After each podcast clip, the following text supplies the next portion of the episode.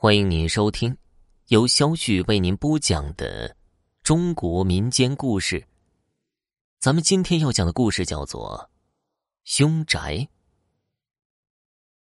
这是我一同学姨家的故事。他姨住在老家村里。上世纪九十年代初，村里有一家出事儿了。那家的老宅子其实一直很平静，住了几辈子了。修修补补的，除了房子破，也没别的不好的事情。可是就在那一年，这一家八口全都去世了。两个老人去世，可以说年纪大了是巧合，但是家里的年轻人和孩子也都因为意外去世，就不是用巧合可以解释的了。村里人都说他们家的房子是凶宅。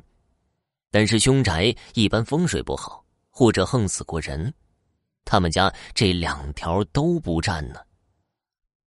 房子空了半年多，村里有一个光棍挺穷的，好不容易说了个媳妇儿，要是正常分给他一块宅基地，让他自己去盖房，他肯定做不到。于是他就打着凶宅的主意了。跟村里一说，村里当然没意见。让他去问问原房主的亲戚们。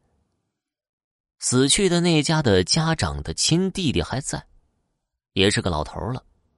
一开始不同意，后来光棍去了几次，他一想乡里乡亲的也不好太驳面子，于是和光棍说好，这房是借给你们住，也不要钱，住几年，你日子好了就得搬出去。光棍答应了，兴高采烈的娶媳妇儿。住了没半年，夫妻俩也都去世了，也是意外。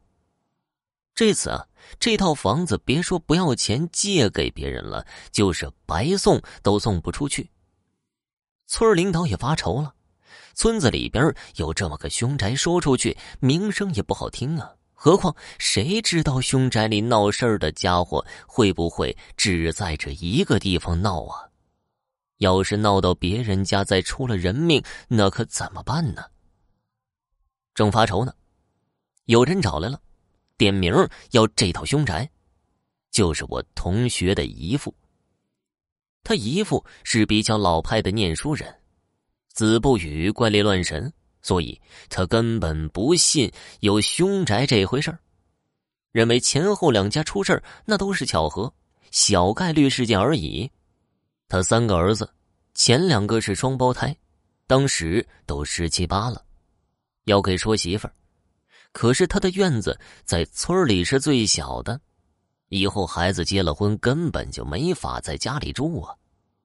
而他们当地的风俗，至少长子和父母必须住一个院儿正在发愁呢，凶宅出事空下来了。